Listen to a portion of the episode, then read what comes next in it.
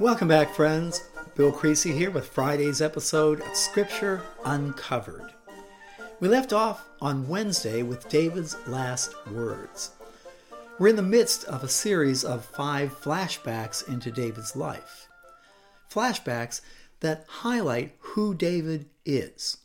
But David could not have done any of these great deeds he did during his life without his mighty men. And I promised you on Wednesday we would meet those mighty men today on Friday. So we put in today at 2 Samuel chapter 23, beginning at verse 8. Now these are the names of David's mighty men Josheb, Besabeth, a Techlamite, was chief of the three, the three mighty men, the three musketeers. He raised his spirit against 800 men, whom he killed in one encounter. Sounds like the Terminator, doesn't it? Next to him was Eleazar, son of Dodai the Ahohite. As one of the three mighty men, one of the three musketeers, he was with David when they taunted the Philistines gathered at Pas for battle. Remember that when David stood up and taunted them, and he had Saul's spear that had been by Saul's head after he and his armor bearer snuck into camp and stole it? Then the men of Israel retreated. But he stood his ground and struck down the Philistines till his hand grew tired and froze to the sword. He was in battle with that sword, gripping it, and once he was finished, he couldn't open his hand. The Lord brought about a great victory that day, and the troops returned to Eleazar, but only to strip the dead. Next to him was Shammah, son of Agee the Harite. When the Philistines banded together at a place where there was a field full of lentils, Israel's troops fled from them. But Shammah took his stand in the middle of the field. He defended it and struck the Philistines down, and the Lord brought about a great victory. Now think of that a lentil field, and they're surrounded, David's men are surrounded by the enemy, and they flee. But one man, Shammah, stood his ground in the middle of the field and he fought ferociously, drawing the other men back. Now, during harvest time, three of the 30 chief men came down to David at the cave of Adullam, while a band of Philistines was encamped in the valley of Rephaim. Now, all this takes place when David is on the run, when he's an outlaw. These were his mighty men, the mercenaries he gathered around himself, his 600 men that hid out at En Gedi in the caves of En Gedi. These were great days. What a flashback. So during harvest time, three of the 30 chief men came down to David, three of his senior officers, at the cave of Adullam, while a band of Philistines was encamped in the valley of Rephaim. At that time, David was in a stronghold and the Philistine garrison was at Bethlehem. David longed for water. And he said, Oh, that someone would get me a drink of water from the well near the gate of Bethlehem. David is in the stronghold, that is, the caves of En Gedi, where he confronts Saul, doesn't kill Saul, but cuts off the corner of his garment. Remember this, that story? David's in En Gedi a beautiful location. Every time we travel to Israel, we visit En Gedi, and I tell the story of David and Saul at En Gedi. And we hike up that box canyon to the very back where there's a waterfall, a fresh waterfall. En Gedi had ibex, not mountain goats. They're more like deer with different kind of long horns. But uh, there was meat on the hoof and fresh water. It was a good hideout and you couldn't get into it without being seen. Well, David is there at the caves of Engedi. It was late one night. He was thinking about his life. He's been on the run. He's an outlaw, a wanted felon, working for the Philistines. And David thought about the old days, about being a, a shepherd, about living at home in Bethlehem and, and the good life he had at home. He was getting nostalgic. And David longs for water. Well, he had plenty of water at Engedi, good water too. I've had the water there. But he said, Oh, that someone would get me a drink of water from the well near the gate of Bethlehem. I, I understand that. I, I remember back in my Marine Corps days, I was off in not some not so good places and uh, tired and hot and muddy and and I remember at home growing up, my dad worked in the steel mills in Pittsburgh, and he, he would leave in the morning and work hard all day, a laborer in front of the furnaces. And when he'd come home at night, he had to come in through the back door and go down into the basement, take his clothes off, put them in the hamper, and hose himself off and put on clean clothes that my mother laid out for him. And then he would come upstairs to the kitchen, open the refrigerator, and he had a half gallon milk bottle. We used to have the milk delivered back in those days. And he filled it with water in the morning and he would put it in the refrigerator. And when he came home from work, he would take that bottle out and drink the whole thing. Good Pittsburgh water. and uh, oh, God help you if you drank Dad's water and it wasn't there when he got home. But uh, but I, I, would think about that off in these hot, awful places, and uh, I think, oh, if I could only have a, a cold drink of water from Dad's bottle in the refrigerator, good Pittsburgh water, and uh, tired of canteens with pills stuck in it. Oh, if only I could have some of that good water. Well, the three mighty men, the three musketeers, who were sitting with David, said, Well, well we'll see you later, David. We're going to head off. They went to Bethlehem. They broke through the Philistine lines stealthily at night, drew water from the well near the gate of Bethlehem, and carried it back to David at the caves of Engedi. They thought that was a wonderful prank. They bring it to David, but he refused to drink it. Instead, he poured it out before the Lord as an offering to God. He said, Far be it from me, O Lord, to do this. Is it not the blood of men who went at the risk of their lives? And David did not drink it. David looked at those three mighty men who had been with him from the very beginning. Magnificent men, magnificent warriors, great friends. And they thought it would be really funny to sneak into Bethlehem through enemy lines, draw water from the well, which is in the center of town, and bring it to David. You know, on the way back, they were laughing, and and uh, and when David took that water, he looked at those three mighty men, and he said, I am not worthy to command such men as these, these magnificent men. I just love that story. And I can think of that water, that Pittsburgh water, even now. Now I go back to Pittsburgh, you can't even drink the water, drink bottled water. But I remember the story. Well, such were the exploits of the three mighty men, the three musketeers. Now, Abishai, the brother of Joab, son of Zeruiah, was chief of the three. He raised his spear against 300 men, whom he killed, and so he became as famous as the three. Now, he was not held in greater honor than the three musketeers, but he became their commander, even though he was not included among them. And, and here's, here's my favorite Benaiah, son of Jehoiada, was a valiant fighter from Kabzeel who performed great exploits. He struck down two of Moab's best men. He also went down into a pit on a snowy day and killed a lion.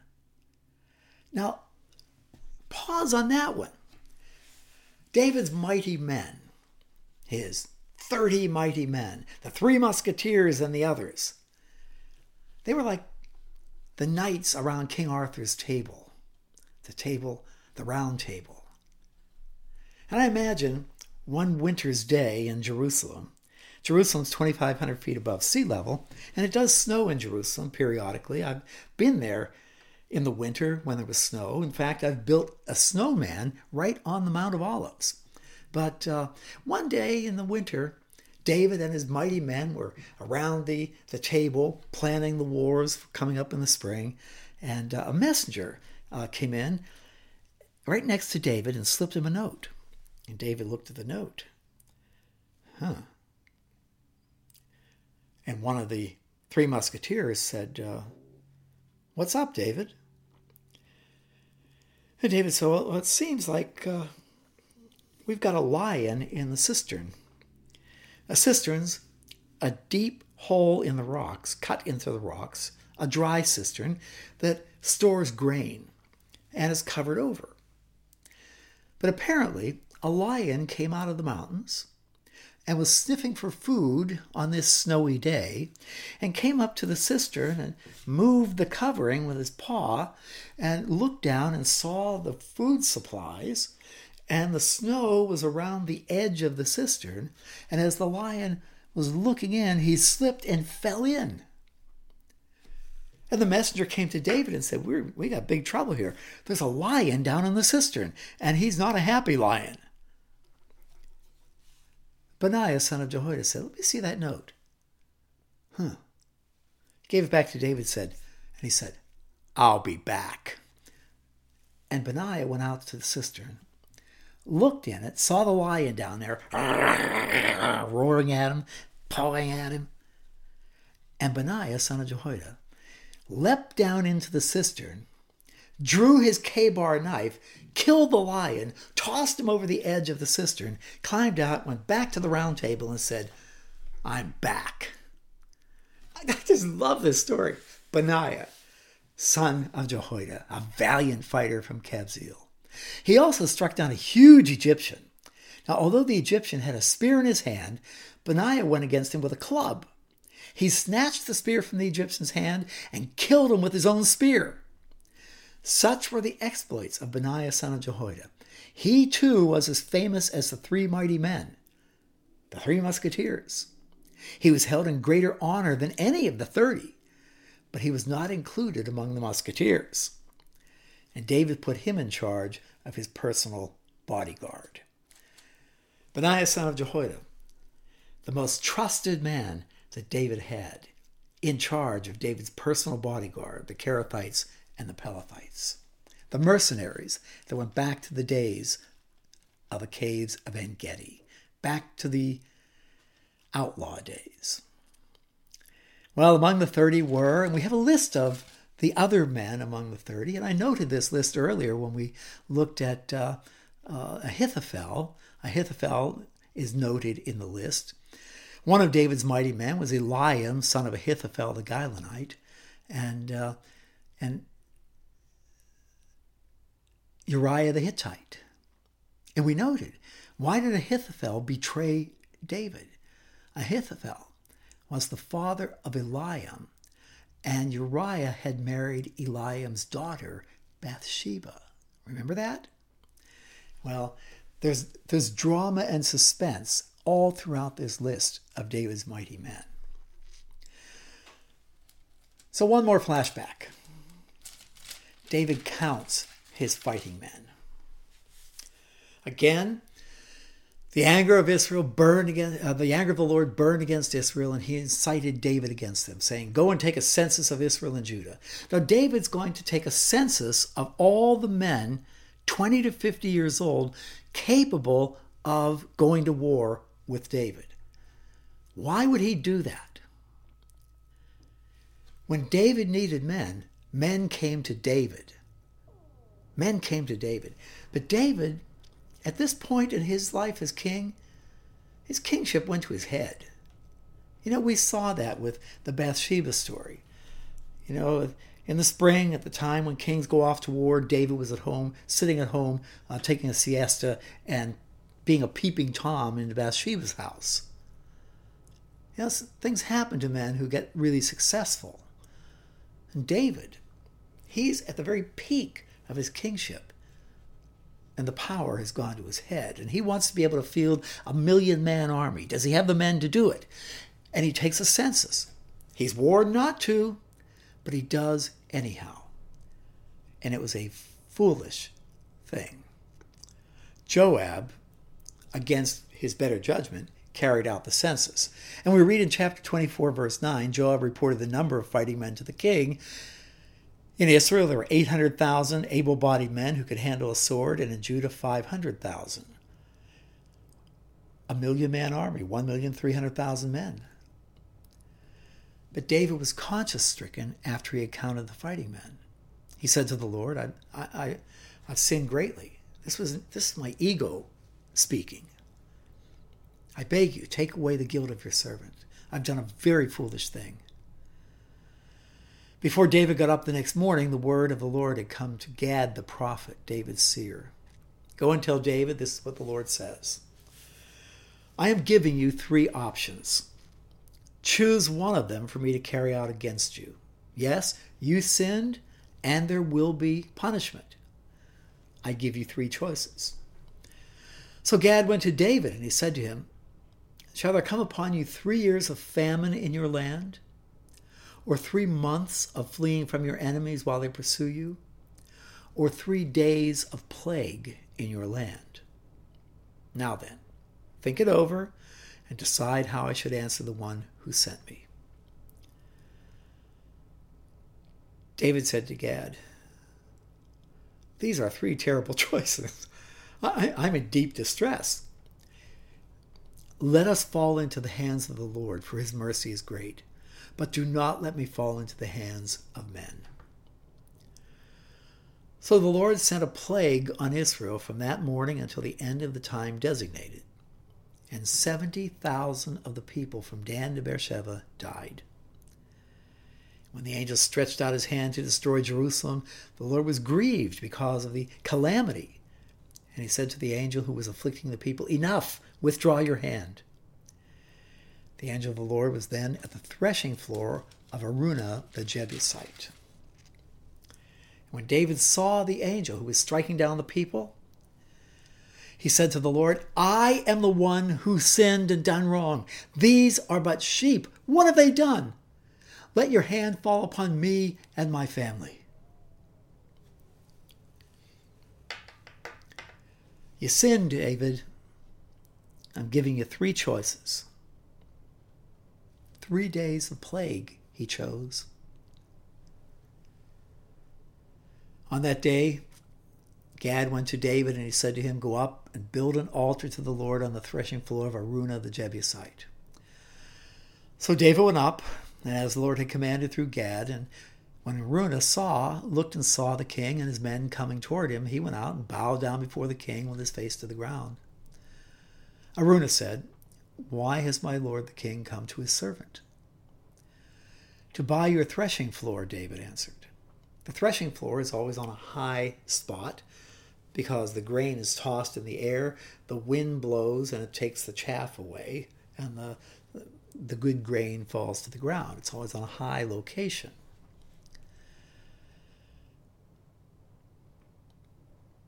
Why has my Lord the King come? I want to buy your threshing floor, so I can build an altar to the Lord, that the plague on the people may be stopped.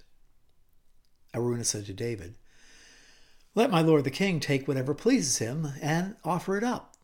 Here are oxen for the burnt offering, uh, the threshing sledges, uh, and oxen for the uh, yokes for the wood. O king, Araunah gives all this to the king. Araunah also said, May the Lord your God accept you. But the king replied to Araunah, No, I insist on paying you for it.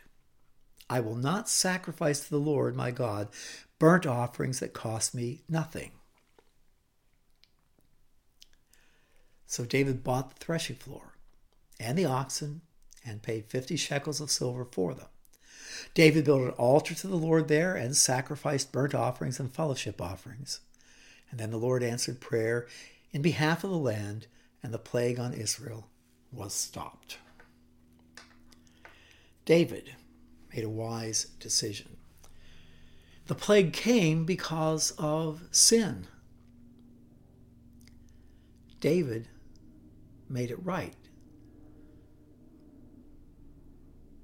by confessing to God, by making restitution to God, and by sacrifice. And the Lord took the plague away. It was a three day plague. And as I'm recording this, I wonder about this whole coronavirus thing. It's been going on for, my goodness, nine months now. Maybe we can learn something from this flashback story of King David. The flashbacks. I remember watching Butch Cassidy and the Sundance Kid. What a great movie. And I hadn't seen it in years. And then on a trip to Istanbul, flying LA to Istanbul nonstop on Turkish Air, Butch Cassidy and the Sundance Kid was a movie of choice on the airplane. So I watched it again after decades of having not seen it. And remember, it's the adventures of Butch Cassidy and the Sundance Kid, uh, Robert Redford and Paul Newman, and uh, they are so great together. And at the end, uh, when the two of them are in Bolivia, holed up in a shack with the entire Bolivian army surrounding them, and uh, and, and Paul Newman says, "What are we going to do next? like, like we have a future here." Right? They get up and they go out the door, guns blazing, as the entire Bolivian army opens fire on them, and that scene freezes on the screen.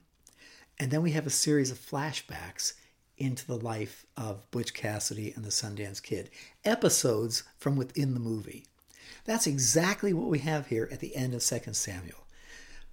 Like Butch Cassidy and the Sundance Kid, five flashbacks into David's earlier life that really illustrates who he is, highlights that let us know David in a much better way. This is great.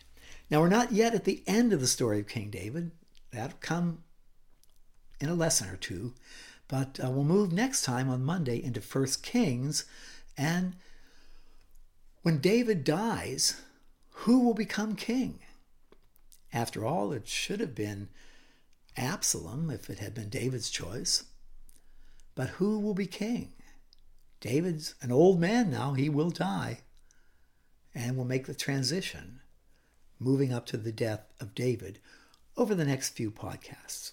So thank you for being with me. We're right at the end here on Friday, and uh, it's been great being here with you. I love doing this, telling these stories, uh, and telling them for you. So tell your friends about the podcast, uh, get word out, and uh, we, we have a, a, lot of listeners now, and it would be nice to have uh, even more to share the gospel message and to share scripture, the word of God, with all of our families and friends. Okay, blessings to you, and I will see you on Monday. Bye bye now.